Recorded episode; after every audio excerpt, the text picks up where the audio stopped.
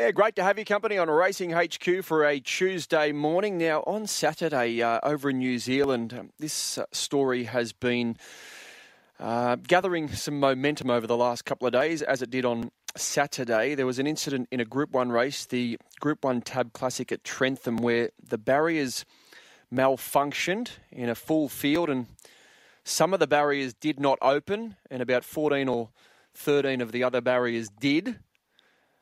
Most of the field ran 600 metres. Three of the horses didn't run at all. And then the race was rerun. To tell us more from the New Zealand Herald, Mick Guerin. Good morning, Mick. Can you explain what happened over there at Trentham? This is an embarrassing situation. Yeah, Anthony, good morning to you and all your listeners. It was a jolly old stuff up. Um, mm. There's no two ways to put it. Here's the problem. So, as you mentioned, nice set setup. They had a false start, 17 runners, 14 of them jumped and ran, three of them didn't. The distance for the race is a mile. They've come back around, they've all been vet checked. The jockeys and the trainers have had the option to say, I don't want to start, but of course it's a group one, so no one said that. They've then jumped and run the second time, and the three horses who didn't move at all because their stalls didn't open the first time have run first, second, and fourth. Mm. And to be honest, Aegon should have run third. He was luckless. So the result was so jarringly obvious that the horses who didn't move at all were advantaged. Now, they were all in the market. They were first, fourth, and fifth favourites, but it was just too obvious. Mm. So how it comes about is in New Zealand, uh, in the south of Ellerslie, Ellerslie have its own gates. They have 18 gates, they can hold 18 runners per race. In the central districts, so that's from Hamilton down to Awapuni, and in this case Wellington, which is where Trentham is, they have 14 gates standard, so a 14 gate box. When they want to start more than 14 horses, they have what's called supplementary gates or clip on gates. They just add to the outside of the other frame. No major issue there. But of course, that means, much like putting the trailer on your car and trying to put the connection so mm. that the indicators on that work, you have a wire to the outside gates. If that wire or connection, and gates of course have horses moving around in them, uh, has an issue, then you have what we had on Saturday. Now, the reason they have a 14 gate box is quite unbelievable. Because of the New Zealand road rules, they're not allowed to transport anything longer than what the 14 gates add to without having a pilot car and basically a long load procedure, much like transporting a house. Mm. Like it will be a total rigmarole. Now, these gates bounce around all over the country over a radius of about three or four hundred kilometres. So they have 14 of them, and they take the 14 gates to whatever track they're going to, Anthony. And then they go back and get the supplementary gates if they are needed for bigger fields. But it's a road rule which has restricted them from being able to travel. They can't travel an 18 gate box. I know that sounds crazy, but it's true. So what they've done now is Bruce Sharrock, who is the new boss of New Zealand Thoroughbred Racing. He's actually the brother of trainer Alan Sharrock, who took Ladies Man to Melbourne and just missed a start in the Melbourne Cup. Bruce is no nonsense. He came out yesterday morning and said, right, this isn't good enough. We're going to ban supplementary gates. Mm-hmm. And we are going to find the money to give Trentham, Awapuni and Te Rapa, which are the tracks which would need more than 14 gates on some occasions, mm. 16 for the two of them, 18 for Trentham. we're going to make sure they have their own gates. Mm. So it, it, was only a very small error, as anybody who's tried to put the Christmas tree lights on their tree would know. An electrical thing is very, very small sometimes, mm. with massive repercussions. Now, the New Zealand TAB took about 500,000 on the race. There would have been plenty of money through the bookies and Tab in Australia on the race too, because there were name recognition horses there like Aegon mm. and Call Sign Mav. But they decided not to refund any of the money, which is the right decision, because they have to abide by the results of racing. Uh, but of course, it's left a sour taste in punters' mouths because if you backed one of the 14 horses who we believe to be disadvantaged, You feel like you didn't get a fair run for your money, and you feel that quite rightly because I believe you did it. Raises questions answered over what you can do. Can you refund everybody? No, you can't.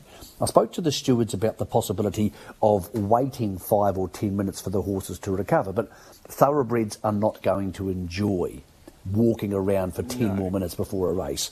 So that wasn't an option. There was the option to void the race, but that too has its issues. After all, there was still a winner, and there were still two nears who got black type finishing second and third in a Group 1. I've been through it methodically, Ants, and I spent a lot of time on the phone with this on Sunday and Monday. Apart from the initial mistake, I don't know if there's anything else they could have done and anything that would have made everybody happy. But what I do know is that Saturday's race didn't make many people happy at all. No. And so I'm, I'm right in saying that the supplementary barriers were, were the issue. So, in order to for not for this to not happen again, that's a big investment for New Zealand racing to, to buy new barriers. It's, they're, they're expensive, and if they're Well- going to get three sets of barriers for those tracks you mentioned, that's a big investment to make. Well, Trentham already have 18 gates. Mm. They just need to stop them being supplementary and make sure that the same wiring system and starting mechanism go through all 18. That's me paraphrasing. That's as best as I can make sense of it. Um, with the other tracks, yes, you need to invest. Now, they do have an enormous amount of money having come into the game via Entain, so they have the money to do it now, so the timing's okay. Okay. But as we know, if you're betting on a New Zealand race, you're betting against Rosehill, Randwick, Flemington, Ascot, and Hong Kong over the weekend. And if people think you have an inferior product and you lose punter confidence, it. it's brutal. Mm. So the punter is the one I feel angry for here. I, the TAB's not responsible. There's nothing they can do about this. They thought about giving some goodwill away, but where does that stop? Mm. Like, what happens to the poor person who's had their 10 bucks each way with a ticket in a pub tab? How do they get their goodwill back? How far not down the rabbit hole do you go? Well, it also means that if a race was stuffed up in Hong Kong on Sunday, or a soccer game was stuffed up in Spain, the TAB bets on those too. Are they just as important? Do the TAB pay back every time some poor guy pulls his hammy during a tennis game? So they have to abide by the result, but that doesn't make the punters feel any better. No. Hey, so um, I, I don't know what they do, Ants, but it, it was, and it was jarring because it was a Group One. Yeah. Hey, just So, before we move on from this, fun. am I right in saying the three horses that, that ran first, second, and fourth, what barriers did they jump from? Did they jump from those supplementary gates? Were Yep, those the ones 15, 15 16 and Okay. 17. Yeah, so and I, I'll pass I, those it's, I'll. I'll be honest with you. What I did was, I'm watching it at home, and I saw them not jump. They left the totes open, and the book is open, as it has to be. Hmm. I have a lot of experience in this with harness racing, because harness racing is a lot more st- false starts. And I backed the winner. Now, that's not because I'm being facetious. I just thought to myself, these horses have a jarringly better chance. Hmm. And punters know that all the time. You see that sometimes when a horse sweats up behind a gate. I didn't get on for big money. I wasn't about that, and by no means does it change my opinion on the incident. It was just totally horrible.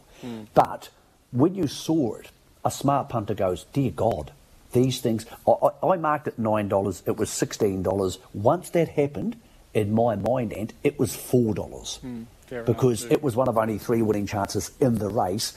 This was one I got right, but I didn't actually enjoy the experience. I just thought to myself, this just sucks. And all punters, I believe, Ants, we're in it together. We're all in it together.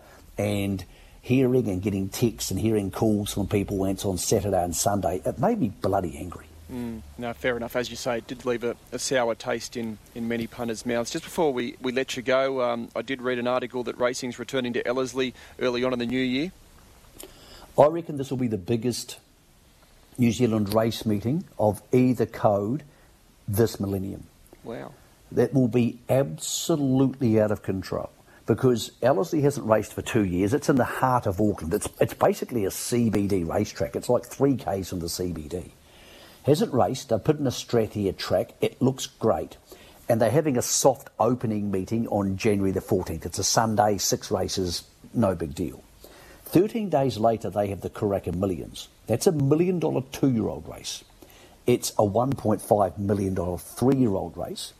it's a four-year-old race worth a million, which Legato will go around in. So serious horses will turn up in that. And by the way, Prowess was second favourite for that race. She has been retired this morning um, with hoof issues, which could well be laminitis, but it's a story for another day. And there'll be three other feature races. It's a twilight meeting, Karaka Millions. It's six races, and it's worth 4.25 million. And it's on a Saturday twilight. The next day starts the Karaka sales. So every Australian is going to be in town of the serious buyers. Um, a lot of our friends from Asia are going to be in town. And Alice is going to relaunch and do the drone show and all the celebration stuff you want. I don't say this lightly, but it will be the biggest race meeting and the most anticipated race meeting. It won't be biggest crowd size because they're going to cap it at about 9,000 people. They opened the hospitality last Wednesday morning and it's all gone, all sold out in three days. It'll be the most anticipated race meeting in New Zealand in the last 23 years. Terrific. New Zealand racing certainly heading in the right direction at the moment. Listen, we'll uh, keep moving. We've gone over time. Thanks so much for your time as always, Mick. Great to talk. Have a great Christmas and we'll speak early in the new year. Thanks for your time, mate.